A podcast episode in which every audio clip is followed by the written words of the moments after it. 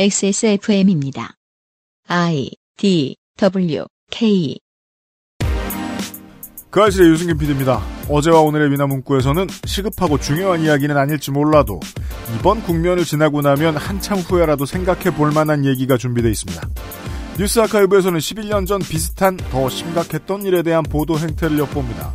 2020년 2월 마지막 금요일에 그것은 알기 싫답니다.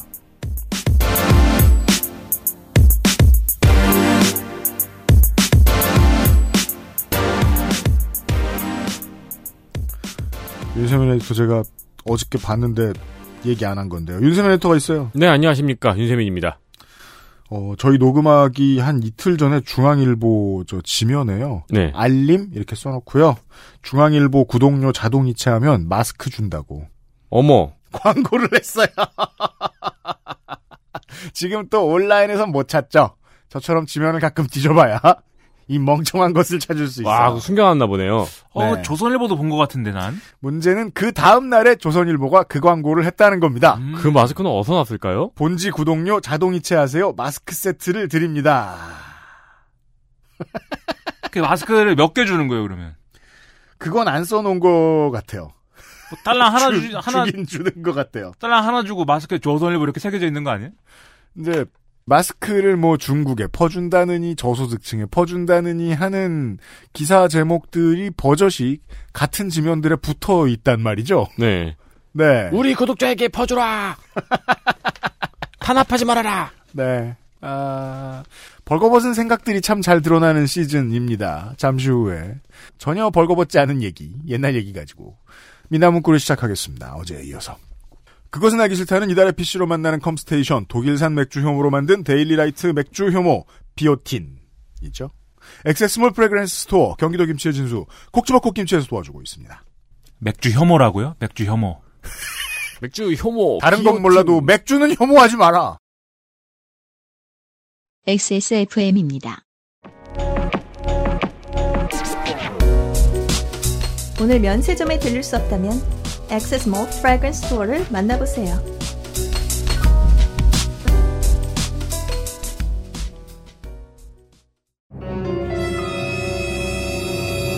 자, 지금부터 머리라는 단어를 입 밖에 꺼내면 죽는 거야. 데일리라이트 맥주 효모? 어, 야! 아, 그건 머리에 좀. 어, 어, 아! 말할 수 없는 고민? 직접 확인해보세요. 데일리라이트 맥주 효모. 지금 유리한 가격대의 부품, 지금 가장 핫한 하이엔드 장비, 아니면 고장 리포트가 적은 부품으로 이루어진 사무용 PC까지 당신이 찾는 데스크탑을 상담 없이 구입할 수 있는 기회, 액세스몰에서 컴스테이션 이달의 PC를 찾아주세요. 주식회사 컴스테이션.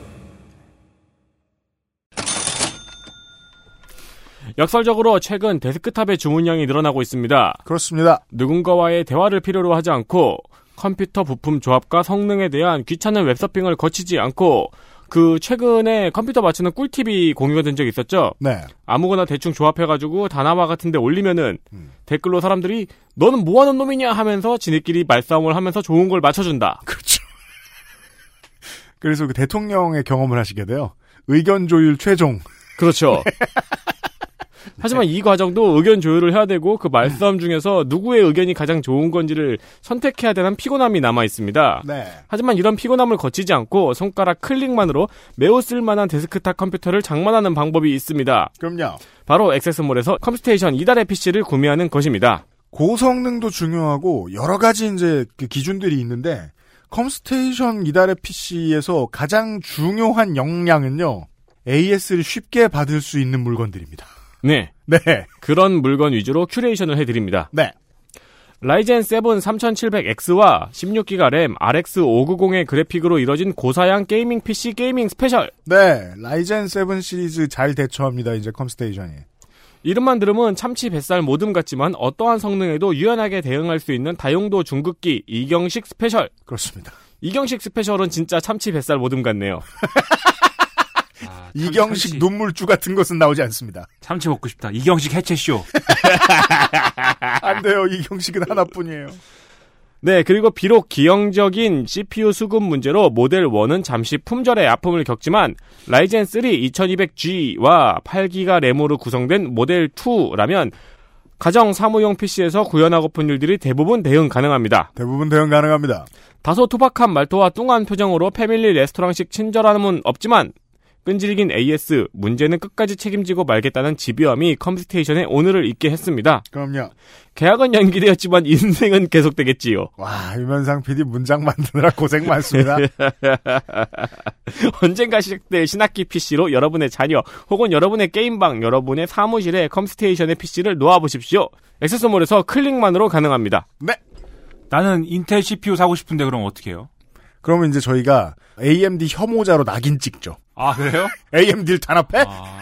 아니 당장 사러 가지 못할까?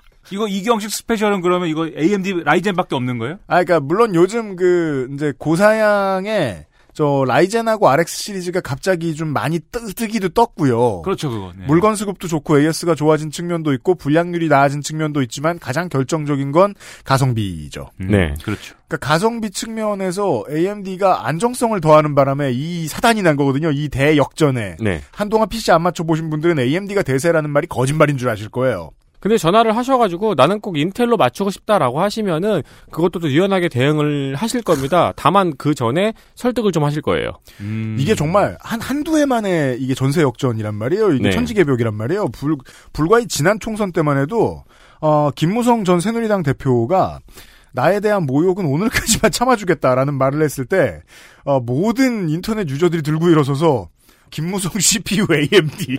막 그날까지 계속 모욕하고 그랬거든요. 이제 AMD는 그렇지 않다. 네, 라이젠은 세다. 알아두시고요. 인텔용은 따로 저 이경식 사장한테 전화하시면 됩니다. 네, 그러면 네. 또 최대한 맞춰주십니다. 말을 이렇게 하지 사실 저도 옛날 사람이라 에, AMD 쓰- 아, 저 인텔 씁니다. 네.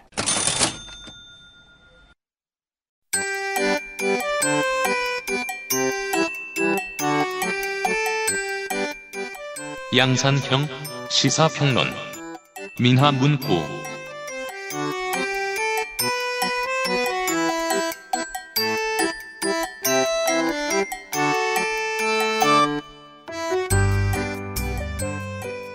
오늘의 미나문구는 옛날 이야기를 좀 할 겁니다. 김민아 시사 아저씨 나와 있습니다. 네. 제가 파노티콘 얘기 잠깐 했는데 네. 이 푸코의 미- 아, 오늘은 정말 뜬구름입니다. 뜬구름 오늘 시간은 금요일 시간은 우리도 사는데 교양이 있어야 되니까 가끔 교양 쌓는 얘기를 또 해줘야죠 또. 미셸 푸코가 하는 얘기는 이거였어요. 도시화가 진행되고 문명이 발달됐더니 병원이 감옥인지 학교가 감옥인지 회사가 감옥인지 알 수가 없더라. 음, 다 서로를 감시하더라. 네. 처음 하면 해도 참 이 성격 나쁜 놈이 썼네. 이거 뭐야. 어릴 땐 그런 생각을 했어요. 나이 들고 보니까 탁견이었어요. 성격이 나쁜 건 맞아요. 어, 그건 맞아요. 네. 어떻게 알게 됐느냐? 소셜을 보면서 알게 됐죠. 문명은 감옥을 늘려나가는구나. 음. 서로가 서로를 감시하고 서로가 서로를 조리돌리는 조리돌리는 체계를 강화시키는구나. 미디어에 나가서 파노티콘을 보면서 파노티콘에 앉아가지고 파노티콘 같다는 이야기를 자꾸 하고 있으니까 시사 아저씨가 스스로 피곤한 거예요. 네. 오늘 그런 얘기를 할 거예요. 그 여기 XS몰에서 신발은 안 팔아요? 신발? 그건 나한테 물어봐요. 제가 알아서. 예, 유승균 씨한테 물어보면 네. 친절하게 대응해 드립니다. 네. 네. 많이 구입해 주시기 바라고요. 네. 신발을요? 네. 이달의 PC를요. 아, 네. 모델 2. 그 이제 어 이제 어저께까지 떠든 얘기가 이제 종교와 정치의 반기득권적 서사의 공통점 이런 거였죠. 네. 좀 그랬습니다. 이제 미국의 역사에 최초에 사실은 나타납니다 이게. 뭐냐면 이때 미국의 초창기에 음. 아직 독립도 못했을 때 방, 이 대각성 운동이라는 게 있었어요. 네. 이게 사실 지난번에 한번 얘기했을 겁니다. 그 대각성 운동이라는 게 굉장히 미국의 이제 up된 up된 이런 그 기독교의 그 신자들과 목회자들이 굉장히 up돼 가지고 막 신나가 좋아하는 노래 나오고. 예, 네. 부흥회 하고 뭐 아무 노래나 틀으라고. 예. 그런 게 이제 그 예? 영광 영광 영광 영광 이렇게 하는 거. 그렇죠. 그, 막 이렇게 막 치고 이렇게 네. 그건데 음. 그런 거를 왕창 해버린 게 이제 대각성 운동이에요. 갑자기. 네. 근데 이게 애초에 미국의 이제 청교도주의가 청교도들이 먼저 정착을 하지 않습니까? 아미쉬. 네. 이 청교도들이 정착을 할 때도 그 청교도들이 갖고 있는 논리가 사실은 그런 반기득권적 서사죠. 음. 그동안에 사제들이 영국 국교회 사제들이 다 헤쳐먹었어. 예, 정치와 결탁을 해가지고 우리 신의 가르침을 왜곡하고 자기들의 배만 불리고 있으니까 우리는 그게 잘못됐다고 생각한다. 그러므로 우리는 성경으로 돌아갈 것이다. 사제가 아니라. 그리고 저 사람들이 저렇게 배를 불리고 있기 때문에 저런 거 말고 우리는 성경 가르친 대로 금욕을 하면서 살 것이다. 그렇죠. 이게 청교도잖아요. 이게 청교도죠. 예. 즉 기득권, 사제, 배부르다에 음. 반대되는 것만 취한 거잖아요. 성경, 금욕주의. 음. 이게 이제 그런 이제 그런 사람들이 와서 이제 미국을 만든 겁니다. 근데 그들이 정착하고 미국은 독립에 성공하고 이 정착한 청교도 세력이 세력화되고 젊은이들을 키워내고 청교도로서 자라나가지고 똑똑해지고 권력을 가진 사람들이 나타나요. 처음에 초창기 식민지 시대에서 그 식민지라고 하지만 지금처럼 인터넷이 있는 것도 아니고 비행기로 하루 만에 왔다 갔다 하는 것도 아니니 식민지에 있는 사람들끼리 무슨 체계가 필요한 거잖아요. 거기서 촌장도 뽑고 뭐 이거 뭐도 뽑고 이게 각자 이제 해야 될 역할을 이제 맡길 거 아닙니까? 네. 그렇죠. 그때 지식을 갖추고 그다음에 지적 권위를 갖추고 그다음에 아는 게 많아 가지고 사람들에게 도실적으로 도움을 줄 수 있는 그런 계층의 사람은 누구였느냐라고 하면은 청교도 이제 그 신학자이든지 청교도 목회자이든지 그랬던 거예요. 음. 그러니까 이 사람들이 이제 식민지 사회에서는 주류적 역할을 차지하게 되는 거죠. 모든 면에서. 그러니까 사실은 어 청교도 목사들이 권력자가 되는 건데 장기적으로 보면 음. 그걸 문제 삼기 시작하는 흐름들이 생깁니다. 뭐냐면 처음에는 이제 미국이라는 데가 막 이렇게 식민지가 커지고 그게 일종의 일부분 도시화되고 일부 유럽 사람들은 온 게 아니라 여기저기서 막 와가지고 이주 노동자들이 이제 증가하기 시작하면서 자기들끼리 여러 가지 사회적 갈등도 생기고 증대된 생산량 때문에 또 향락에 빠지기도 하고 뭐 이런 일들이 벌어지지 않습니까? 네. 그러다 보니까 평소에 종교밖에 생각을 안 하는 우리 종교만 보고 가는 사람들이 이 사, 세상 잘못됐다 이렇게 생각하기 시작한 거예요. 우리가 종교의 가치를 잃고 있다. 그래서 종교의 가치로 우리가 돌아가야 된다. 그러면서 뭔가 종교를 기본에 놓자라고 하는 캠페인을 이제 시작을 합니다. 그게 이제 대각성 운동의 시작이에요. 그 처음에는 청교도인들도 아 뭔가 우리가 종교를 더 열심히 하자고 하는 건 좋아 이렇게 생각을 해서 찬성해요. 예, 이 대각성 운동을 좀 도와주기도 하고 잘해보라고 하기도 합니다. 근데 이 대각성 운동이 계속 진행되는 걸 지켜보다 보니까 어느 순간부터는 자기들을 욕하거든요. 그렇죠. 예, 사람들이 모여갖고 어 우리가 신께 기도를 드리고 그러면 신이 응답을 해주는데 저 청교도 목회자라는 놈들은 다 이제 그 한 자리씩 꿰차고 앉아가지고 권력을 잃는 대로 휘두르면서 어 신의 이름을 내세워갖고 또 사익만 추구하고 우리는 그런 것도 없다. 우리는 뭐 목회자 이런 거 없다. 아무나 나와 서 설교해라. 뭐 신하고 맞닿아 있는데 아무나 나와서 설, 설교해도 되지. 왜? 그래서 평신도 목회자가 막 등장을 하고 네, 이런 일들이 벌어집니다. 그러다 보니까 그러면 애초에 그럼 그래도 최소한의 체계를 갖고 있는 청교도 목회자들 입장에서는 두고 볼 수가 없는 거 아니겠어요? 그래서 막 이제 갈등이 이제 발생을 하고 그래서 경쟁 관계가 이렇게 형성이 됩니다. 근데 이 대각성 운동을 그래서 대각성 운동을 이렇게 촉발시킨 사람들을 그래서 이 복음주의자라고 하는데 에반젤리칼리즘.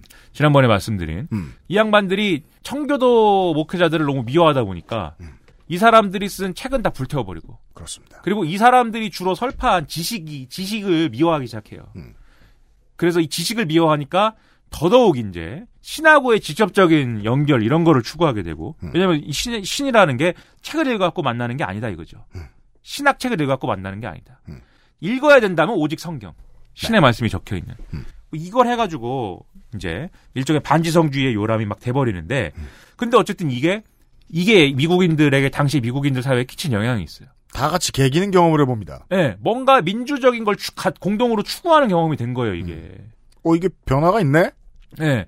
그러다 보니까 그 이런 변화가 앞으로 나쁘든 좋든 의미 없든 간에. 예. 뭔가 기득권에 대해서 민주적인 뭔가를 요구하고 우리의 몫을 뭔가 요구하고 있다라는 체험을 시켜줬기 때문에 이게 이제 미국 독립 전쟁의 어떤 중요한 동력 중의 하나가 됩니다. 그렇습니다. 대각성 운동으로 형성된 음. 어떤 복음주의자들의 어떤 이런 행태가. 음. 그러니까 이게 사실은 여기서도 종교와 정치의 반기득권적 서사가 처음부터 있었다는 게 드러나죠. 그다음에 제가 이제 웃기다고 생각하는 사례 중에 이 우리의 윌리엄 제닝스 브라이언이라는 분이 있어요. 아, 우리 저 지난주에는 그 프랑스의 18세기 말을 거- 아, 프랑스의 19세기를 얘기했는데. 네. 네. 오늘 미국의 19세기를 좀 얘기하겠네요. 네, 온갖 우리 서구의 모든 거를 여기서 다루네요. 프랑스에서 막 그 드레퓌스 때문에 난리가 나고 있을 때 네. 과연 미국은 네. 이 19세기 말이 되면 미국은 이제 자꾸 불황이 오고, 과연 미국은 불황이 계속되고 있었군요. 예, 계속 불황이 와서 뭘 하면 자- 잠깐 반짝 회복되다가 음. 또 어느 날 불황이 오고, 음. 뭐 엉망입니다 항상 경제가. 음. 왜 이러냐면은 미국은 중앙은행이 생긴 지가 얼마 안 됐어요. 걔네를 우리 저 잭슨 대통령이 싫어해가지고 그런 걸 싫어하셔가지고 네. 연주는 20세기에 생깁니다. 예, 지폐도 도입되는 게 여기는 지연된 동네여가지고 음. 지폐도 싫어요. 왜냐하면 종이 쪼가리가 뭔 가치가 있어. 그렇죠. 예? 금, 금본위제. 예, 금의 가치가 화폐 그대로 구현돼야지. 뭐 이런 거를 너무 신봉해가지고 모든 게 하여튼 화폐 제도가 좀 지연되는 측면이 있는데 음. 어 이때 어 19세기 말에 불황이 이제 계속되니까 은화를 주조를 다시 하자. 원래는 이제 금화 은화가 같이 있었는데 네.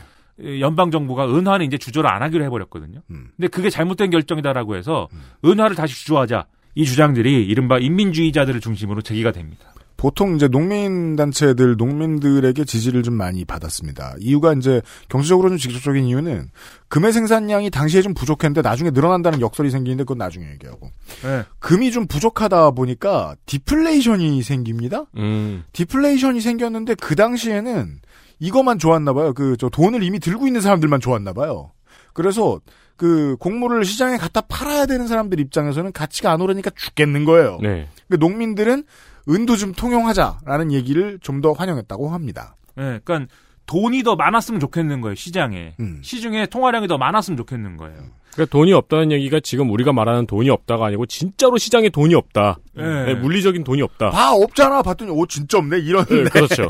근데 이게 오늘날의 경제학으로 보면 사실 뭐 웃긴 얘기인데 이때는 이제 아까도 말씀드렸듯이 이분들은 지금 중앙은행도 없고 경제학도 이렇게까지 발달하지 않은 시대였기 때문에 사실은 주먹구구식 주장에 불과한 것이에요 사실. 음. 근데 이게 애초에 그왜 은하, 은하 주조를 연방 정부가 왜 중단했느냐 하면 1873년에 중단했는데 당시에 은하 주조 비율은 16대 1이었어요. 무슨 얘기냐면 은하 10, 16잎이 금화 한 잎으로 그- 금화 한 잎과 같은 그 가치인 걸로 규정이 돼 있었어요. 지금은 이해할 수 없는 독특한 16진수. 그렇죠. 네.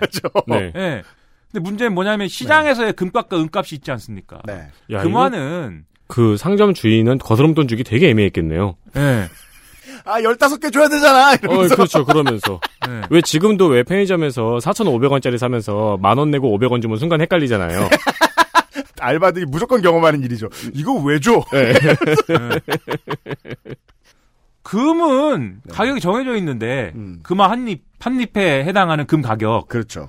근데 은은 지금 그거에 무조건 16분의 1이잖아요. 은화 한 잎이. 왔다리 갔다리 한다. 네, 근데 시장에서의 은의 가격은 또 그건 시장 가격에 의해서 결정돼요. 음. 그러면 어떤 일이 생기냐면 은화보다 은의 가격이 음. 더 높은 그렇죠. 일이 생기는 거예요. 은하 녹여서 팔면 이득이네요. 그런 일들이 막 생기고. 그게 문제죠. 조금만 그대로 기술이 더 발달했다면 가짜 화폐를 만들기가 너무 좋았을 겁니다. 그렇죠. 그래서 은화는 그만해라 이제 우리는 그만만 한다. 이렇게 이제 결정한 건데 그 문제가 왜 생기냐면 은광업자들이 은화를 만들어야 이제 은을 뭐 정부에다 팔든지 어떻게 할 거 아닙니까? 네. 그렇죠. 뭐 구두 만들고 뭐 저 주전자만 만들어 가지고는 네. 다 못합니다. 은으로 네. 구두를 만들어요? 옛날에는 오. 은 뭐 저 뭐냐 주전자 스푼 뭐 그릇 뭐 이런 거 은으로 많이 만들었죠. 포켓몬스터 은, 포켓몬스터 금, 게임보이 게임 아, 네, 그, 아, 네, 게임보이였죠, 네, 그건. 네, 은 나도 은에 대해 뭔가. 얘기하고 싶었는데 네, 네 이거밖에 생각이 안 나네요. 은은. 은, 네. 네. 하여튼 은광업자들이 그래서 음. 들고 일어나서 이제 뭐라 그랬냐 금만 금화만 찍기로 한 거는 이거는 은행가들의 음모다. 음.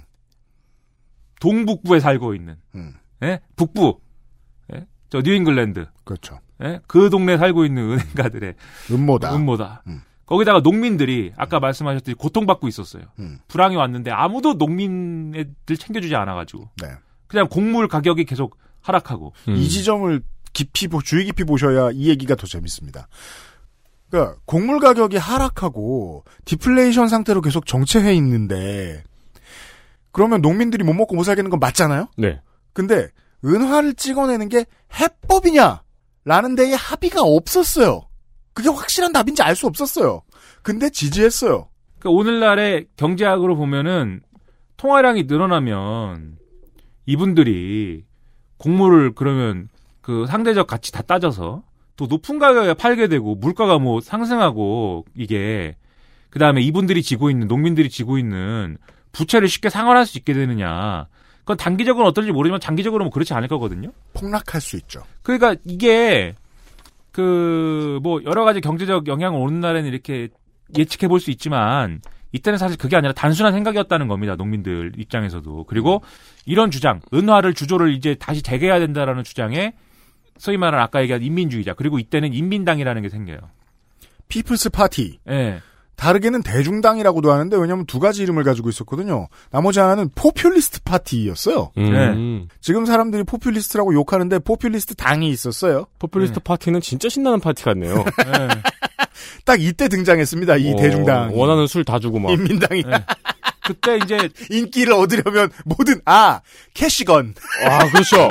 그거야말로 포퓰리스트 파티네요. 자 야. 파티를 안 가보셔서 캐시건이 뭔지 모르시는 여러분 파티를 안 가본 저도 그게 뭔지 압니다. 찾아보세요. 국내에선 불법입니다. 보시면 사고 싶을 거예요.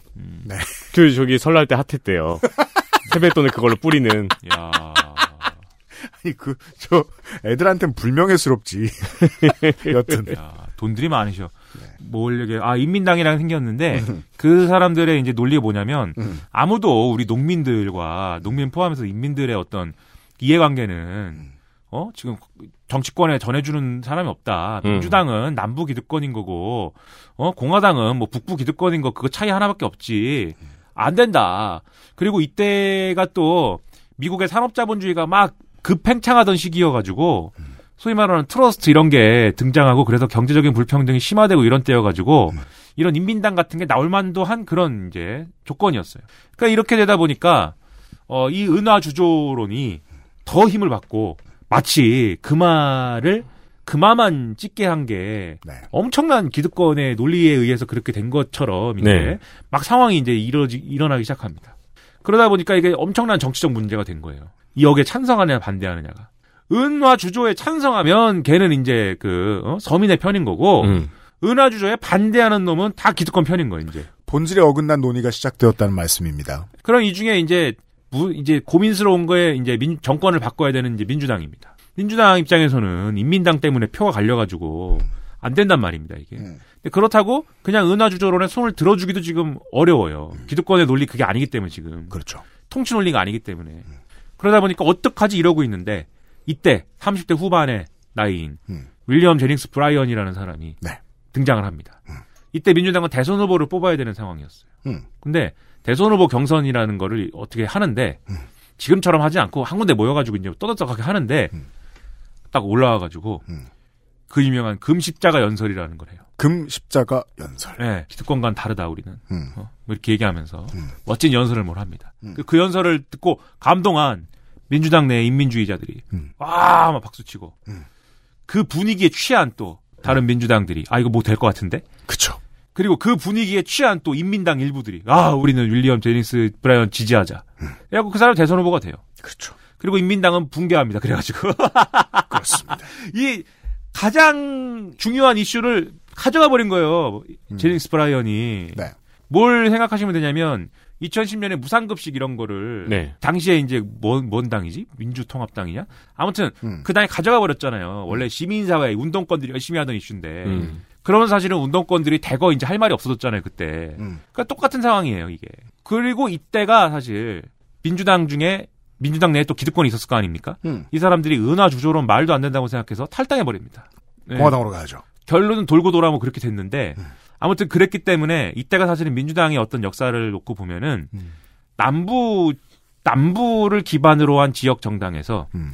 진보적 이슈 의제로 어- 전환하게 되는 어떤 계기가 되는 어떤 사건이기도 해요 이게. 어. 왜냐하면 이 윌리엄 제닝스 브라이언이라는 사람이 은화주조론은 이렇게 주장했는데 은화주조론도 이렇게 주장했지만 다른 영역에 있어서도 사회개혁이나 이런 거를 많이 주장했거든요. 네. 트러스트 견제 이런 걸 통한 이제 경제 정의의 실현, 우리나라의 지금 요즘 말로 하면 경제 민주화 이런 거 얘기했고 여성 참정권 지지 뭐 이런 거 얘기하고 상당히 오늘날 딱 그 오늘날의 시각으로 그 시대를 볼 때 상당히 진보적인 주장을 많이 했어요. 네. 그러면 우리가 흔히 이제 옛날에는 민주당하고 공화당이 반대였다라고 인식을 하고 있잖아요.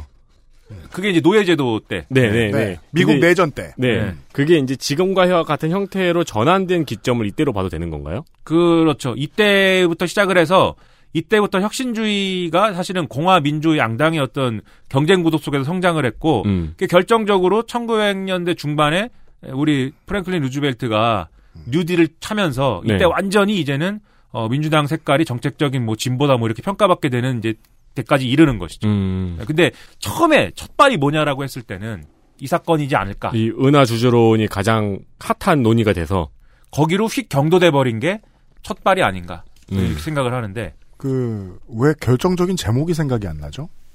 캔자스 외딴 시골집에서 무서운 회오리 바람 불어와가지고 저 도로시가 어디 이상한 데 떨어지는 동화가 뭡니까? 오즈의 마법사? 네. 아, 네. 저는 좀 트위, 영화 트위스트 얘기할 뻔했어요. 음. 거기 나온 기계 이름도 도로시거든요. 어. 이것이 이제 그 윌리엄 제닝스 브라이언의 지지 선언을 대신한 동화였다는 얘기는 이제 좀 유명합니다. 그래요. 그것도 다 그거예요. 네. 음. 오즈에 도착해요. 음. 네. 왜 오즈야? 금은 잴 때 쓰는 온스죠, 온스.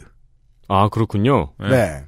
그리고 그 Yellow Brick Road를 따라서 여행을 해요. 근데 미국은 옐로우와 골드 색깔을 구분 못하죠, 사람들이. 구분 안 하죠. 음. 한국 사람들이 저 초록색 보고 파란 불이라고 하듯이 네. 근본이 제도를 따라 여행을 하는 거죠. 그래서 마법사의 집에 갑니다. 마법사는 클리블랜드 대통령이에요. 마법사가 등신이에요, 만나봤더니. 나는 무능하다. 그리고 사실 너가 능력이 있다. 그 능력은 네 구두다. 근데 현대판 우리나라에 들어온 소설들도 구두가 루비예요. 음. 근데 원작은 구두가 은입니다. 음. 그운 구두를 딱딱 쳤더니 거기 그 공장 노동자를 상징하는 그 양철 깡통 아저씨하고 그 뭐냐 노동자들을 상징하는 허수아비하고 소원이 다 이루어지죠. 음. 예, 은 구두를 때렸더니 내 눈을 바라봐. 넌 건강해지고.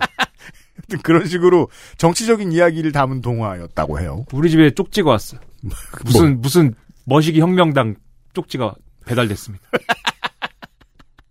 국가혁명 배당금당이야. 예, 뭔, 뭔, 예. 뭔 그런 쪽지가 왔습니다. 그리고 이거 뭐지 딱 봤는데, 아, 물론 이제 그 전에는 사전 지식이 있으니까 알긴 아는데, 네. 처음에 딱 첫인상으로는 모르잖아요, 뭔지.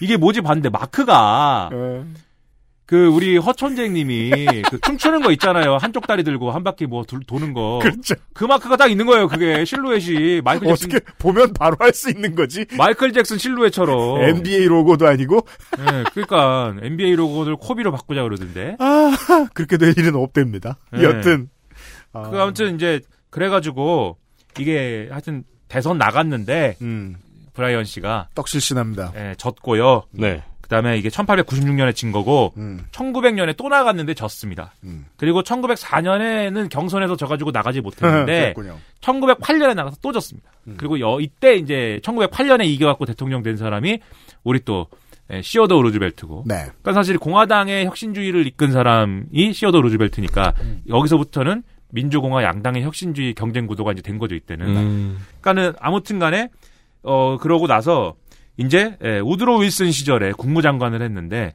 이때 뭐 별다른 업적을 못 세우고 이제 사임을 이제 했습니다. 와, 그러면 눈에 띄는 업적은 연설 하나밖에 없네요?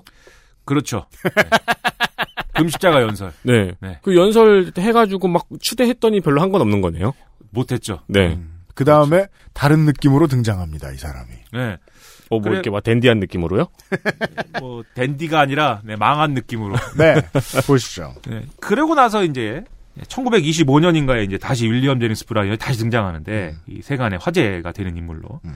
그게 뭐냐면 스콥스 재판이라는 것 때문에 그랬어요. 네. 이건 뭐냐면 테네시주라는 데가 있습니다. 음. 예, 테니스 아닙니다. 테네시. 테네시. 네. 이거 술 이름 같기도 하고 말이죠. 그건 해냈 그건 해냈시. 네, 그건 해냈시. 네. 뭘 해냈지? 음. 그 증류를 해냈죠. 어. 네. 그 포도주의 술- 증류를 해내서 꼬냑이 해냈다. 되었죠. 네, 그 술은 꼬냑입니까? 네. 아, 그럼 꼬냑은 프랑스 술인가요? 그렇죠. 어. 지금 이 시간에 썼는데 네가 받아주면 어떡합니까? 네. 테네시 주의회가 버틀러법이라는 거를 제정을 하면서 논란이 시작됐습니다. 그렇습니다. 이 법은 뭐냐면 학교에서 창조론을 부정하거나 진화론을 가르치면 안 됨. 그렇죠. 그럼 혼남. 이게 이제 법의 내용입니다. 그 청교도 같은 법입니다. 음. 네. 근데 이제 이 1925년 7월 달에 직업이 생물교사인 존 스콥스라는 사람이 나 내가 버틀러법을 위반하고 생물교사니까 음. 진화론을 진화론을 내가 가르쳤네요. 애들한테. 예. 음. 그리고 자기가 자기를 버틀러법 위반으로 고발해 버립니다. 어. 예. 그러니까 나를 데리고 판례를 내봐라 이것들아라고 국가에다가 어, 퀴즈를 준 거죠. 예. 근데 이게 사실은 이때 뭐 민권 단체라든지 이런 단체들이 사실은 뒤에서 음. 이렇게 기획한 일종의 기획 소송이었어요. 그럼요. 이슈화를 시키려고. 네, 그렇게 돼요. 이런 말도 안 되는 법이 있다라는. 네. 그래 이게 왜냐하면 테네시 주만 이런 법을 만든 게 아니라 다른 주들도 이런 법 도입을 추진하거나 음. 이제 검토하는 상황이었거든요. 네. 그러니까 이게 말이 안 된다고 생각해서 우리의 모더니스트들이 예? 근대주의자들이 이런 전근대적인 법이 어딨냐 음. 이래가지고 반발하는 이런 상황이었던 거죠. 음.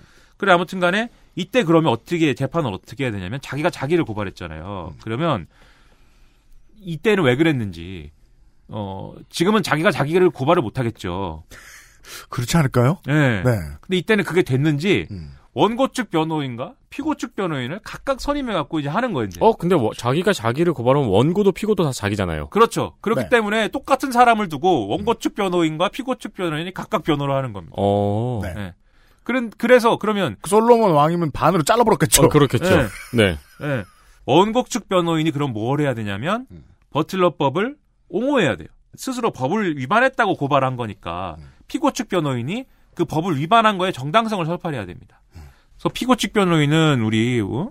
모더니스트 중에 한 명이 위대한 변호사, 젊은 변호사가 이제 들어갔고 음. 원고 측에서는 누구를 선임했느냐? 어, 뭐 정식 변호사 라이센스 아니지만 음. 아주 저명하신 분을 음. 불러왔어요. 그게 이제 윌리엄 제닝스 브라이언이었습니다. 그렇죠. 이분은 저명한 인사이고, 한국에도 대선 후보 하다가 지금 저, 저, 대, 뭐냐, 변호사 하시는 분들 계십니다. 네, 박찬종 씨 같은 분들. 네. 음. 아주 저명 인사이고, 음. 그리고 사회 개혁을 주장한 혁신주의자인데, 음. 어? 혁신주의 비슷한 건데, 근데 또 덕실한 기독교인이에요. 그러다 보니까 불러온 거죠 이제. 얘기가 잘 되는 그림을 만들어 보려고. 네. 그 이게 세기의 재판이었기 때문에 또 이 우리의 모더니스트들이 라디오 생중계를 시킵니다 또 이거. 음. 이 시기가 되면 1920년대잖아요. 네. 네. 라디오가 각 가정에 다 보급이 됐을 때예요. 웬만한 집에는 네. 중산층 중산층 가정에는. 아, 라디오 드라마 하게 되는 사람한테 진짜 최악의 사건이었네요. 예. 네, 그렇죠. 아주 흥미진진한. 그러니까요. 노래도 들어야 되고 그러는데. 예. 그 재판 중간에 그렇다고 자, 그러면 이제 노래 한 편, 노래 한 곡 듣고 가겠습니다. 이럴 수 없잖아요. 휴정했을 때를 틈타 믹스테이프 막 돌려야 돼. 노땐스의 달리기 듣고 가겠습니다. 그러니까요. 노땐스라니. 끝난 뒤엔 지겨울 만큼 돌아오라. 오랫동안 컴백.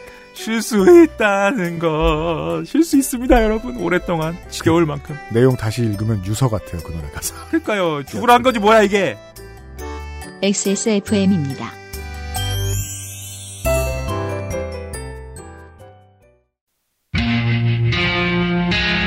Artisan by John Varvatos. Access Mall Fragrance Store에서.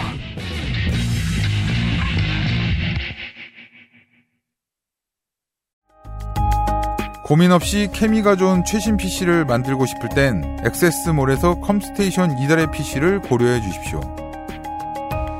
주식회사 컴스테이션. 콕 집어 콕. 깔끔한 맛의 경기도 김치를 만들기 어려울 땐 콕 집어 콕 오차 없이 지켜지는 절임 과정 양념 배합, 저온 발효, 숙성 정부가 보증한 전통 식품 인증 업체예요 그러니까 김치가 생각날 땐 콕 집어 콕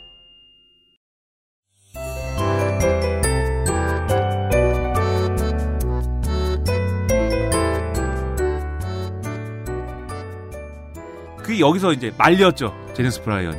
어떻게 했냐면 계속 이제 이거를 믿고 갔어요. 당신들이 창조론 주장하는데 그러면 창조론만 가르쳐야 된다 그러는데 음. 그 얘기는 성경에 그렇게 써 있기 때문 아니냐. 음. 근데 당신들은 성경에 써 있는 걸 그러면 그대로 믿어야 된다고 생각하는 거네. 음. 왜냐하면 그래야 그래야 창조론만이 진리가 되니까. 네.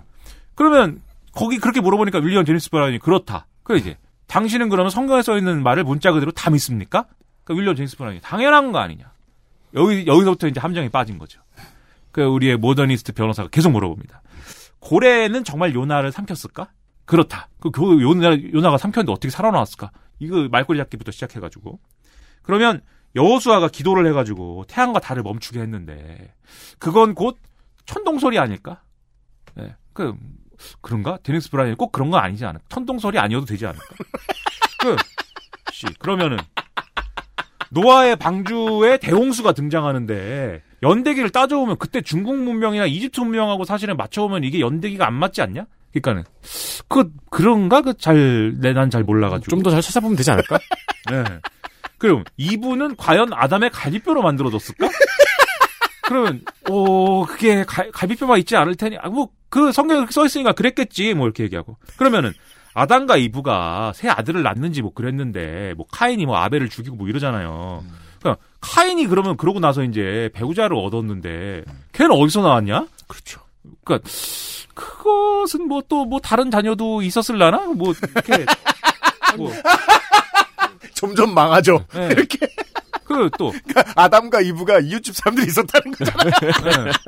그리고 또 창세기에 보면 그러니까 왜 부끄러웠나 봤더니 이웃 사람들이 쳐다보고 있어서. 네.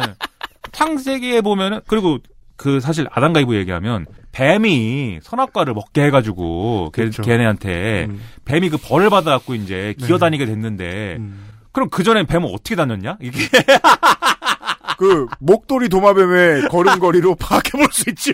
그럼 또 윌리엄 제닝스 브라이언이 할 말이 없고 그리고 또이 창세기에 보면 태양을 하나님께서 4일째 되는 날에 만드셨다. 근데 그 전에도 그러면 이 4일째니까 그 전에도 그러면은 하루가 있었는데 낮과 밤이 없는데 그럼 하루 어떻게 센 거냐? 그렇죠. 그러면은 그 하루를 그럼 24시간으로 센 거냐? 그럼 창세기 때도 하루는 24시간이었을까? 뭐 이렇게 물어보니까 이 윌리엄 제니스 브라이언이 이제 점점 울고 싶죠. 멘붕이 일어나는 겁니다. 그래서 멘붕이 일어나서 야 하루가 임마 어 600만 년이면 어떻고 6년이면 어떻고 6시간이면 어떠냐 대충 그렇게 써 있는 대로 누가 그 성경을 읽는 그대로 믿냐 이렇게 한 거예요. 그러니까 피고 측 변호인이 됐어 지금 성경은 다 사실이 아니라고 인정하셨네요. 음. 그 창조론도 그러면 그대로 사실로 받아들이면 안 되겠네요. 그랬더니 제닝스 브라이언이 어 화를 내면서 타임 어너 임마! 타임 이거는 지금 어너몇 살이야? 성경을 모독하기 난 위해 마! 성경을 모독하기 위해서 지금 말꼬리나 잡고 있고 이거 어? 너그 재판장 남천동 살제? 내가 이 재판장이랑 막 어 사우나도 가고 어막 알아, 알아. 사과술도 먹고 다 했어 엄마 그래서 이제 근데 사실 그게 중요한 게 아니고 법에 써 있지 않습니까 가르치면은 안 네. 된다고 법에 가르치면 안 된다고 써 있는데 가르쳤잖아요 그건 뭐 이견 여지가 없는 거니까 응. 재판 결과는 뭐 이 양반 벌금 100달러 먹는 걸로 끝났어요. 네. 이제 재판 결과는 중요하지 않죠. 그게 생방송 됐으니까. 그쵸. 근데 이 과정은 라디오로 다 생중계됐기 때문에 음. 이제 비웃을 일만 남은 겁니다. 음.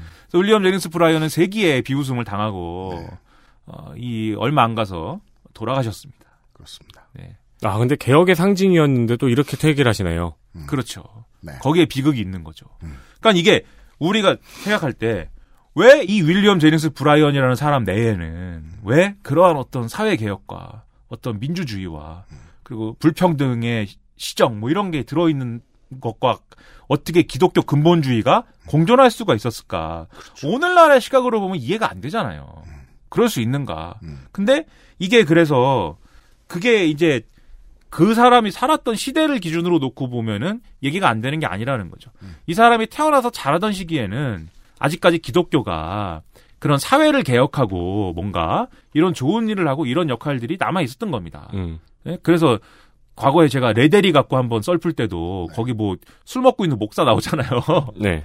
그런 게 사회복음주의 이런 건데, 그러니까 그런 일을 어쨌든 하는 차원의 이제 기독교라는 게 있었고 그렇기 때문에 기독교를 열심히 근본주의적으로 믿는다, 성경에 충실한다, 충실하다라는 가치가 그런 사회 개혁이나 불평등 시정의 가치하고 충돌하지 않았어요.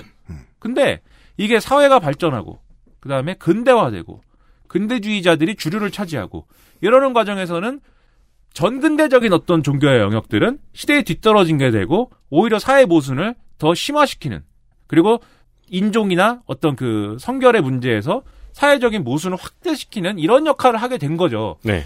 교회는 언제나 우리가 옛날 헐리우드 영화나 미- 외국 드라마에서 보듯이 못돼 처먹은 이미지로만 존재했을까?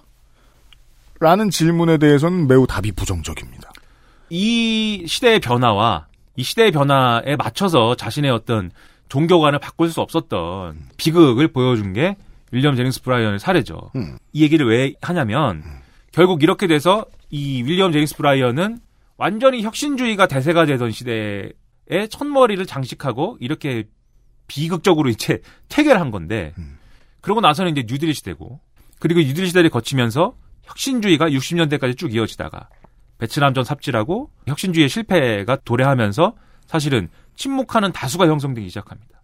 이 침묵하는 다수 형성이라는 건 뭐냐면 오늘날 우리가 얘기하는 진보라는 게 사실 이때 미국의 혁신주의거든요. 이 진보가 정권을 잡고 진보가 주류를 차지해서 무슨 불평등을 시정한다고 하고 여러 가지를 했지만 실제로 문제가 해결되지 않고 오히려 우리 기득권의 입장에서는 이것이 불편하기 때문에 이걸 다시 권력을 되찾아올 수 있는 넓은 연합을 형성해야 돼라고 생각한 게 바로 이 침묵하는 다수론이에요.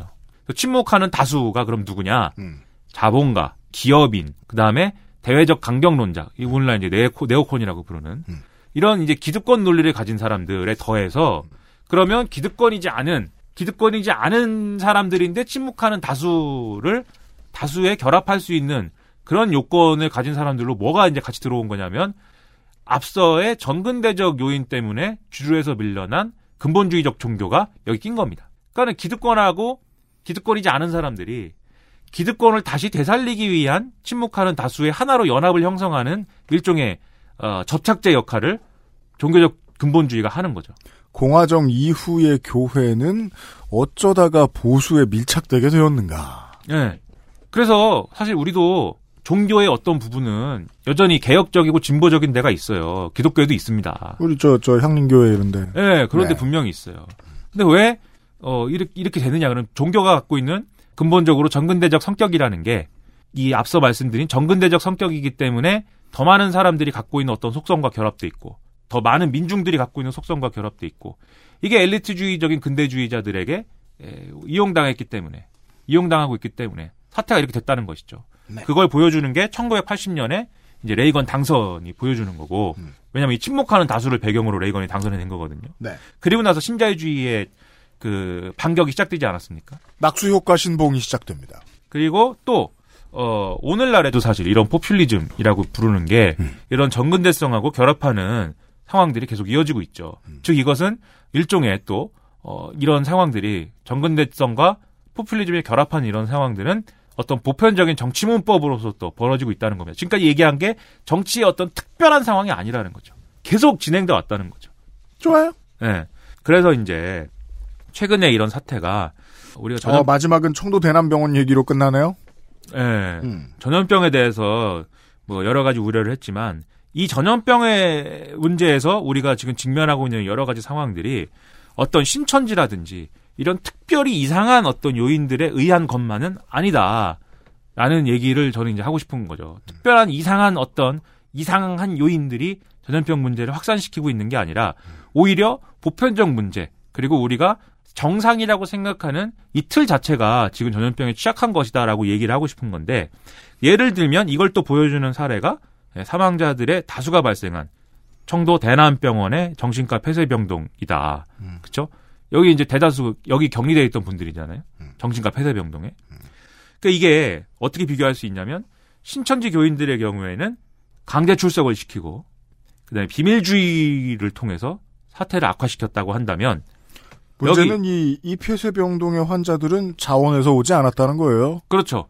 강제로 여기 들어 있는데 음. 이분들도 마찬가지로 어, 과밀한 환경에 음. 신천지가 저 예배를 드릴 때 그 환경 같은 그 환경과 네. 같은 조건에 있는 과밀한 환경 속에서 폐쇄된 공간에 그리고 신천지는 비밀을 지키기 위해서 스스로 숨었지만 이분들은 제도적 무관심 속에서 예? 이분들이 아프다고 호소하고 지금 내가 병에 걸린 것 같아요라고 어 내가 코로나19가 지금 의심되어라고 말할 수가 없는 환경 여기다 집어넣어 놓고 이제 외면한 이런 영향 때문에 사실은 사태가 더 심각해진 거죠. 네.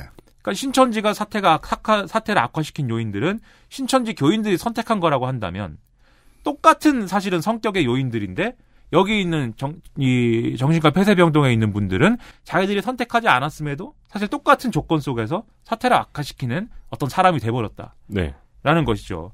그 이렇게 볼 때 이것뿐만 아니고 지금 뭐 칠곡의 어디도 그렇고 지금 되게 이렇게 좀 어, 자기 스스로 의사를 에, 명확하게 표현할 수 없거나 그리고 병을 앓고 있을 때 그것을 그것에 대한 제대로 된 어떤 그 진단을 내려주지 않는 그런 환경에 있는 분들이 계속 지금 문제가 되고 있어요. 돌아가셔도 여기 있는 분들이 돌아가신다고요. 음. 근데 그렇게 되고 있는 상황이라는 게 사실 신천지라고 하면은 우리가 아, 굉장히 이질적인 것으로 받아들이지만 지금 정신과 폐쇄병동 이런 건 사실은 제도잖아요. 일종의. 네. 그리고 우리가 살고 있는 체계잖아요. 그러니까 이 체계 속에서 사실은 사태가 악화되고 있다는 거죠. 그래서 비정상과 정상 이게 비극을 가르는 게 아니라 정상적인 구조가 떠받치고 있는 현실 자체가 비극을 잉태하고 있다는 사실을 직면해야 된다. 이제 이런 얘기를 하고 싶었다는 거고. 이 방송에서 왜 굳이 이 원고를 써오셨는지 알겠어요. 다른 데서는 뭐 말할 여지가 없네요. 다른 방송엔 짧게 네. 해가지고는. 그리고 이제 이거를 또 철학적으로 말씀하신 분이 서두에 이제 우리가 언급한 미셸 푸코입니다. 네, 네, 빡빡이. 네. 안녕 친구들. 빡빡이 철학자야. 그런 혐오 발언을 아 그래요? 형어 바로 아니 나 아니. 이거 요새 인기 유튜브던데. 빡빡이는 혐오 발언 아니고 아니 나 그 빡빡이 아저씨 유튜브 종종 보면 도움되는 내용이 아, 많이 있어. 빡빡이는 자발적인 요소가 들어 있으니까요. 몰라요. 근데 빡빡이 아저씨예요. 그분이 유튜브가 운동 유튜브가 그 뭐지? 뭐 아무튼 아무튼 이분도 이제 미셸 푸코 그 이분이 뭐라고 그랬냐면 이분이 아까 말씀하신 여러 가지 연구를 많이 하신 분인데 무슨 얘기냐면 이제 그 현대 자본주의 사회로 오면서 권력이 권력을 행사하는 양상이 변화했다고 얘기를 하는 거예요. 그래서 과거에는 어 이제 예, 체제에 필요하지 않은 어떤 사람은 권력이 잡아 가두거나 죽이면 됐는데 네. 지금은 그럴 수가 없기 때문에 이 사회적 압력을 만들거나 아니면 병으로 만들어서 어디다 격리시킨다 이 얘기입니다. 음, 음. 그래서 지금 정신병원도 그런 거고 감옥도 그런 거고 학교도 그런 거라는 건데 네. 특히 이제 학교나 이런 교육기관에서는 계속 이제 재생산하는 권력의 행사 논리가 뭐냐면 규율 권력이라는 거죠. 그래서 스스로가 스스로를 어떤 그 감시하는 어떤 역할을 하게 하면서 이제 권력의 어떤 행사를 가능하게 만드는 예, 이런 메커니즘이 유지가 된다는 건데 즉 권력을 행사하는 메커니즘 자체는 유지가 되는데 그 형태는 계속 바뀌어지고 있지만 본질적으로는 동일하다는 얘기를 하고 있는 건데 그 얘기를 하면서 뭘 얘기했냐면 과거의 권력, 근대 이전의 권력은 어, 사람들을 죽게 만들고 살게 내버려두는 방식으로 생사 여탈권을 행사를 했다. 즉 사람들이 삶에 사는 사는 방법에 대해서는 개입 안 했어요. 그렇죠? 알아서 살고 대신에 죽어야 될 놈을 왕이 골랐습니다. 네. 그쵸? 근데 이제 근대가 되면서는 살게 만들어요. 살게 해준단 말이에요. 근데 죽게 내버려 둡니다. 그렇죠. 탈락시켜서요. 그렇죠. 이런 방식으로 권력 행사 방식이 변화했고 이게 일종의 말하자면 생명 권력이라고 설명을 했어요. 무슨 얘기냐면 그러면 죽게 내버려 둔다는 건 뭐냐? 죽게 내버려짐 당하는 사람은 누구냐? 라는 걸 통치 권력이 사실은 정한다는 거죠. 그렇습니다. 그래서 계속 이제 통치 권력이 이제 생각하는 거, 생각하고 신경 쓰는 것은 이제 출산율, 사망률, 그 다음에 지역별 무슨 뭐 이런 거 있잖아요. 음, 음. 그런 거를 가지고 사실은, 어, 이제 통치를 하는데 그게 이제 생명 권력을 행사하는 방식인데 그러면 이제 방금 말씀드렸듯이 죽게 내버려둠 당하는 사람은 누구냐를 두고 정치적 담론이 구성될 수밖에 없기 때문에 거기엔 반드시 인종주의적 논리가 등장한다는 겁니다. 그러니까 여기서 인종주의라고 하면은 어, 꼭 뭐 우리가 뭐 다른 인종을 뭐 우리가 꼭 뭐 유색 인종을 말한 거 아닌데 이렇게 그게 아니라 그 인종주의적 논리가 여러 가지로 변주가 돼요. 우리 마음속에 있는 세상 사람들 중에 큰 일이 생겼을 때 먼저 죽어도 되는 사람은 누구? 그렇죠. 라는 질문에 생각보다 많은 사람들이 답을 가지고 있다. 그렇죠. 사실 그런 사람은 없는 거잖아요. 음. 먼저 죽어도 되는 사람은 사실 그러니까 답을 가졌으면 나쁜 놈인데 네. 우리 모두가 답을 가지고 있는 편이라는 거예요? 그렇죠. 그리고 그게 사실은 인종주의 의 원형이라는 겁니다. 네. 좋아요. 그래서 이런 얘기를 좋다는 뜻이 아니에요. 하고 있어. 그래서 나는 트로피코가 훌륭한 게임이다 이겁니다. 트로피코? 예. 청취자 여러분 트로피코 해보세요. 네. 네. 심시티가 음. 심시티가 전형적인 내가 볼 때는 어이 생명 권력과 생명 정치를 보여주는 게임입니다. 거기는 사람들의 선과 저항 없음 예. 그리고 그 자본주의의 순환하는 발전 같은 이상한 가치들을 믿고 있죠. 예. 그래서 편해요. 예. 심시티를 할 때는 우리는 수치만 보면 돼. 그래프만 보면 돼. 음. 예? 그 땅덩어리를 표현한 것도 일종의 그래프잖아요. 근데 트로피코는 트로피코란 게임 모르신다면 트로피코는 압제자가 폭정을 하는 내용이에요. 폭정을 잘해야 돼요. 예. 근데 압제자가 폭정을 하는 게 게임 내용이잖아요. 음. 그래서 대부분의 이벤트는 사람들이 살아서 생각할 수 있는 고민들 때문에 생겨나요. 그리고 그 게임이 내가 진짜 대단하다고 생각하는 건 거기 나오는 조그만 사람들이 심시티에는 그런 사람들이 안 나옵니다. 사람 없죠. 조그만 사람들로 나오는 게 아니라 어떤 숫자로 나와요. 그리고 주로 차로 지나다녀요. 예, 네, 어떤 숫자로 무슨 률, 뭐 인구 몇 명 뭐 이렇게 숫자로 나오는데 음. 트로피코에는 그 조그만 사람이 있습니다. 그렇죠. 그리고 그 조그만 사람들이 각자의 생각을 갖고 있고 음. 각자의 욕망을 막 얘기하고 있어요. 근데 뭐가 그러면 우리가 그 갖고 있는 현실의 해결 방법이 어디서 찾아지는 거냐면 사실은 그러니까 트로피코 같은 데서 찾아지는 거거든요. 개별 사람들이 갖고 있는 생각과 욕망과 어- 욕망과 어떤 어떤 원들을 모아서 그럼 그거 어떻게 해결할 거야라고 묻는 게 사실은 바람직한 정치인 거고 그게 그러 그게 있어야 사실은 모두가 사는 방법을 찾아낼 수가 있다는 거죠. 그래서 그래서 다시 한번 말씀드리지만 이 뭐가 비정상이고 우리 사회에서 어떤 게 제거돼야 전염병으로부터 우리가 안전한 거냐 이 물음이 아니라 지금 이 발생한 전염병으로 인한 문제를 실질적으로 어떻게 해결할 거냐의 문제로 사실은 사고해야 되지 않냐라고 이제 제가 이제 긴 시간 떠들면서 생각을 한 거죠. 그렇습니다. 어, 대본에는 모두를 살게 만드는 방법은 무엇일까라고 끝나 있습니다. 네. 네. 이렇게 얘기를 해야 되겠죠. 우리가 살려면 어떻게 해야 될까라는 질문에서 중요한 건 살려면이 아니라 우리가 누구인가 에 대한 고민이 너무 중요합니다. 난 네. 나야. 그 우리가 누구인가에 대한 고민이 편협하고 협소하면 인종 가르고 지역 가르고 동네 가르고 모든 걸 다 가르려고 들 겁니다. 음. 네. 자, 오늘 미셸 푸코 얘기를 많이 하게 되고, 저, 제가 자꾸 파노티콘에 대한 얘기를 많이 하게 되는데, 모두가 모두를 감시하는 감옥으로서의 현대 사회가 그게 맞다면, 살아보니까 맞는 것 같아요. 그렇다면 가장 큰 문제는, 이 서로를 감시하다 보면, 보통이나 정상이라는 개념이 폭력적으로 다가온다는 거예요. 네. 누구는 보통이고, 누구는 보통이 아니다. 근데 저는 종종 긍정적으로 생각하려고 가끔 애를 쓰곤 합니다. 종종이야, 자주, 가끔이야. 아무튼 가끔 애를 씁니다. 사회가 발전을 안 한 건 아니거든요. 근데 저는 시민사회가 발전해온 과정은 이 파노티콘에서 찾을 수 있다고 생각해요. 보통이 무엇인가, 정상이 무엇인가에 대한 원을 자꾸 늘려오지 않았나 싶은 거예요. 다친 사람을 조금 더 데리고 가고, 어딘가가 특별한 사람을 조금 더 데리고 가고, 나와 다른 어떤 사람을 조금이라도 더 데리고 가면서 인류가 여기까지 올 수 있던 게 아닌가라고 생각하거든요. 그런데도 이거 이 정도까지나 해와서 이 사람 저 사람이 같이 살 수 있게 만들어 놓은 지금의 사회에서도 누군가를 자꾸 탈락시키고 축출시키고 줄어들, 줄어들게 하고 싶은 사람들이 되게 많은 것 같아요. 네. 확실히 우리가 이 감염병 시즌에 고민해야 될 문제는 이게 맞는 것 같습니다. 근데 모두가 살자면 그 모두의 범위를 얼마나 넓혀, 넓혀서 보는가가 되게 중요하다. 근데 우리 마음속에 시험은 그거잖아요. 그러니까 나는 우리 모두를 우리라고 생각을 했는데 정상이고 우리 모두가 정상이고 우리가 우리다라고 생각을 했는데 근데 커피 사러 오는 손님 10명만 만나봐도 싹 사라집니다, 인류애가. 근데 저기 있는 사람이 나를 비정상이라고 하고 자기는 정상이라고 하고 저쪽으로 가서 울타리를 쳤어. 그럼 나는 저 사람까지도 우리라고 포용을 해야 돼? 라는 시험에 들잖아요. 그렇죠.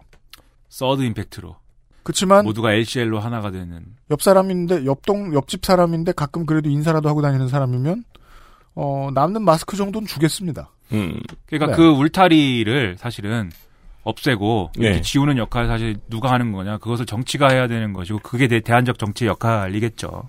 근데 그게 없죠. 이거 뭐 대구 왜 구박하냐만 하고. 음. 네. 그래서 뭐 힘내라 대구 경북 해시태그 붙이자 뭐 이런 얘기도 하는 건데요. 네, 힘은 힘 힘은 힘은 내야죠. 네, 아, 아이씨 힘내시고. 저는 뭐 이미 끝났으니까 여러분은 힘을 내시기 바랍니다. 어떤 면에서 끝이 나셨나요? 아 달리기 저는- 노래 가사 떠올리시면 돼요. 네, 다 끝났습니다 저는. 네. 나는 지금부터 오래 쉴 거야 이런 결론을 내고 있는 것 같은데. 네. 끝났습니다 나는. 3월달에 배워 시사 아저씨였어요. 네. XSFM입니다.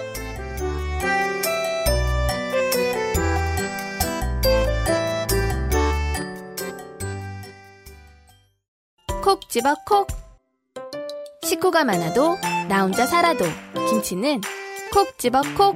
시원한 백김치, 감칠맛의 갓김치, 아삭한 총각김치. 무게도 포장도 원하는 만큼 다양해요. 그러니까 김치가 생각날 땐 콕 집어 콕. 오랜만에 엄마 보고 왔더니 마음이 짠하더라고. 허리도 많이 굽어지고 주름살은 어찌 그리 많이 들었대. 그래도 전에는 머리숱 좀 많았었는데 지금 그마저도 회가 느끼는 거야. 엄마, 아들이 잘 챙겨드리진 못해서 죄송해요. 이제부턴 그 중 하나만이라도 제가 챙겨볼게요. 그, 그거 있잖아요. 그거. 말할 수 없는 고민? 직접 확인해 보세요. 데일리 라이트 맥주 효모. 아스트랄 뉴스 기록실 뉴스 아카이브 달력에는 잘 맞지 않는 뉴스 아카이브입니다. 11년 전의 얘기예요. 네, 2000년대에 들어서 5년 주기로 세계는 전염병과 싸우고 있죠. 네. 2003년 사스, 2009년 신종플루, 2015년 메르스, 그리고 지금은 코로나19까지입니다. 이, 뭐, 라틴 아메리카에서도 청취자분들이 계시니까, 그, 15, 16년에는 서아프리카하고, 라틴 아메리카 이제 뭐, 그, 칠레하고 아르헨티나 정도를 제외하고, 지카 바이러스, 네. 동남아시아에서도 아주 크게 고생을 했었습니다. 그렇죠. 네. 그리고 뭐, 뭐, 돼지열병을 비롯한 이제 동물성 전염병까지 합하면은, 네, 더 그렇습니다. 늘어나죠. 네. 초기에는 지금 코로나19 사태를 언론에서 메르스하고 비교를 많이 했어요. 음. 근데 현재는 신종플루 사태하고 많이 비교를 합니다. 왜냐하면 메르스는 전염 확률이 좀 낮고, 네. 치사율이 높고. 질병이었죠. 치사율이 너무 높아서 비교를 할 수가 없죠. WHO 기준 치사율이 메르스는 35.9%입니다. 네. 그렇기 때문에 감염자 수가 1000명에 육박하는 현재 비교되는 상황은 신종플루입니다. 예. 저도 오랜만에 이걸 찾아보고 수치에 놀랐는데요. 2010년까지 신종플루의 국내 감염자가 75만 9,678명이었습니다. 75만 명이 넘었습니다. 네, 그리고 국내 사망자는 263명이었습니다. 네. WHO에서는 나중에 실시간 감염자 수를 세는데 포기했고, 당시에 전 세계적 대유행인 팬데믹 레벨을 선언하기도 했습니다.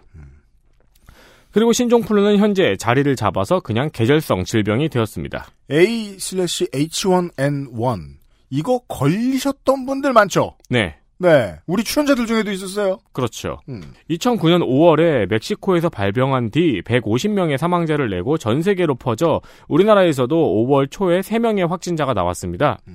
그러나 이 초기 확진자들은 완치 후 퇴원을 했고 당시만 해도 2차 감염자는 없었습니다. 어, 그런데 7월에 갑자기 감염자가 늘어나기 시작했습니다. 이 원인을 알고 싶어서 저도 자료를 찾아봤거든요. 7월에 감염자가 왜 늘어났는지. 근데 정확한 원인을 아직도 모르고 있습니다. 우리가 이제 지금 감염병의 한가운데를 지나가고 있는 중이니까 알죠. 알아낼 수 알아낼 수 없다는 걸. 네. 7월에 감염자는 순식간에 2,000명이 넘었어요. 그리고 8월에는 한국에서 첫 사망자가 발생했습니다. 네. 이 당시가 개학 시즌이었어요.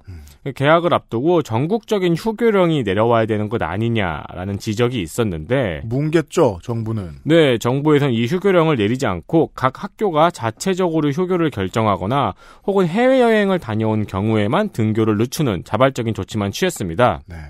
다만 당시의 상황이 지금의 상황과 달랐던 점을 꼽자면은 치료약인 타미플루가 있었고 8월 31일 상황으로는 4,093명의 감염자 중에서 2,494명이 완치된 상황이어서 완치 속도가 감염 속도를 따라잡고 있다는 판단이었습니다. 좀 생경하지 않으십니까, 청취자 여러분?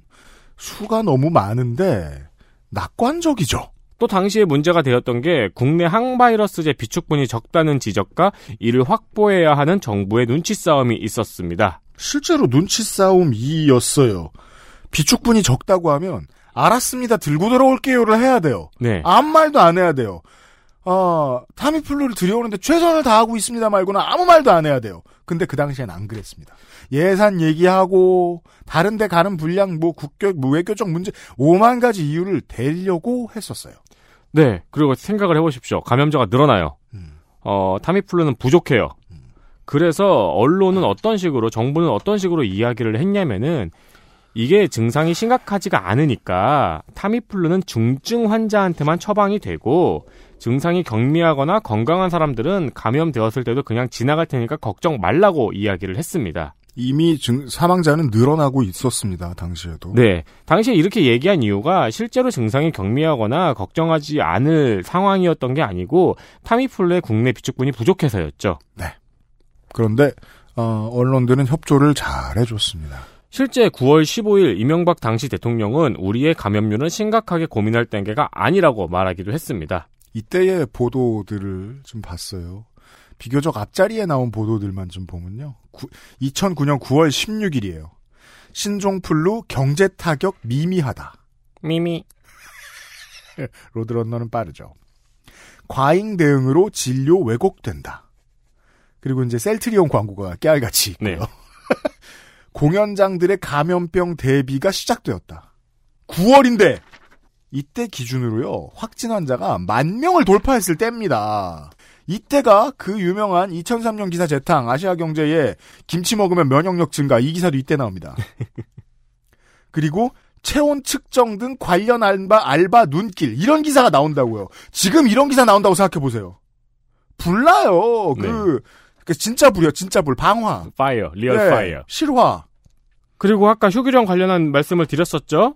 계약과 동시에 감염 속도가 걷잡을 수 없이 늘어납니다. 네. 10월 초에 초등학생 사망자가 나옵니다. 10월 23일에 학생 감염자가 1523명이었거든요. 10월 23일에. 근데 이 1523명의 절반이 일주일 이내 감염된 학생이었습니다. 갑자기 쏟아졌다는 거죠. 계약 이후에요. 행정의 대처 미흡으로. 즉 정부의 안일한 대처 속에서 학생 감염자가 급증했던 것이죠. 이때까지도 감염병 위기 대응 경보가 경계였어요. 네. 그리고 11월에 들어서야 심각으로 상향 조정을 했습니다. 그 기간이 중요한데요. 지금 그 5월 초에 멕시코에서 처음 발병했잖아요. 네.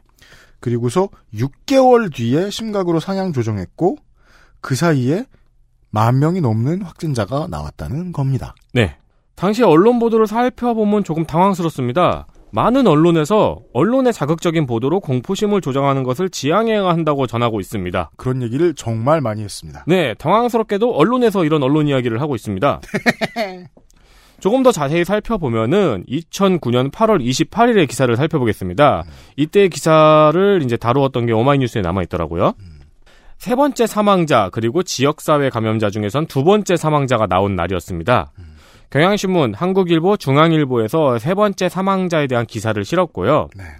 국민일보, 세계일보, 한겨레는 이 소식을 일면으로 다뤘습니다. 어, 같은 날 조선일보 일면 기사는 강남에 반값 아파트 짓는다 였습니다.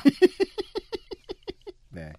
그리고 어, 동아일보에서는 공포는 조장하지 말아야 한다는 사설을 실으면서 등굣길 체온 검사가 지나친 대응이었다고 꼬집었습니다. 네. 몇 개의 제목들을 정리해 왔는데요, 에디터가. 2003년 사스 때 중앙일보 5월 9일 김치 홍삼 홍콩에서 사스 퇴치. 전. 퇴치 전. 아, 그렇게 써 있구나. 퇴치 전. 2009년 9월 2일 헬스조선 홍삼 매실이 신종플루와 싸운다. 2015년 6월 16일 MBN 메르스 면역력 높여주는 홍삼 비타민 불티. 이 MBN은 되게 악의적이에요. 그 기사 제목은 면역력 높아주는 홍삼 비타민 불티인데 앞에 대가로로 메르스를 놨어요. 그렇죠. 제가 강조드리고 싶은 건 2009년 10년에 청취자 여러분들의 일상의 기억을 떠올려 봐 주십시오. 지금하고 감정이 느낌이 사뭇 다르셨을 겁니다. 그때는요, 이미 옴니아도 망하고 스마트폰도 대중화됐고 네. 플립폰으로 네이트닷컴 보던 시절이 아니라고요. 사람들은 다 뉴스를 손안에 달고 살았습니다. 네. 근데 우리는 만 명이 넘는 확진자가 있는지 300명에 가까운 만 명이 뭐야 75만 명의 확진자가 있는지 300명에 가까운 사망자가 있는지 모르고 살았어요. 올해에도 비슷한 일이 있었습니다. 지난달 31일에 금산군에서는 신종 코로나 바이러스 증식 억제 효과 기대하고 이제 위로 올라가는 화살표 있죠? 거긴 인사, 인삼 팔아야 되니까요. 네. 이런 보도자료를 뿌려서 논란이 되었습니다. 그러니까 아 좋은 표현이네요.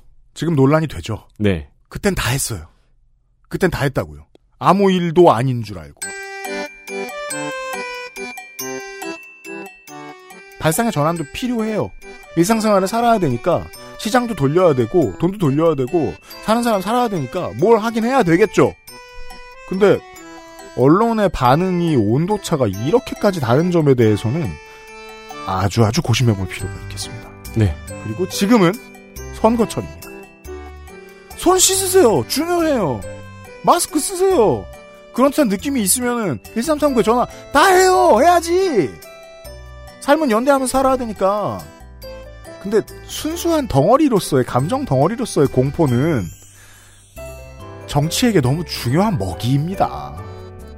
궁금하신 분들은 2009년 여름과 가을의 보도들 한번 찾아보세요. 깜짝 놀라실 겁니다. 이 이야기를 하는 동안에도 긴급 재난 문자는 쉬지 않고 오고 있고요. 그때도 이 정도 할 걸. 과잉 대응할 걸. 후회도 됩니다. 네. 네. 목요일과 금요일에 그것은 알기 싫다를 접습니다. 내일 이 시간에 헬마우스 코너로 돌아오죠. 윤세민 에디터하고 유승민 PD였습니다. 안녕히 계십시오. XSFM입니다. I D W K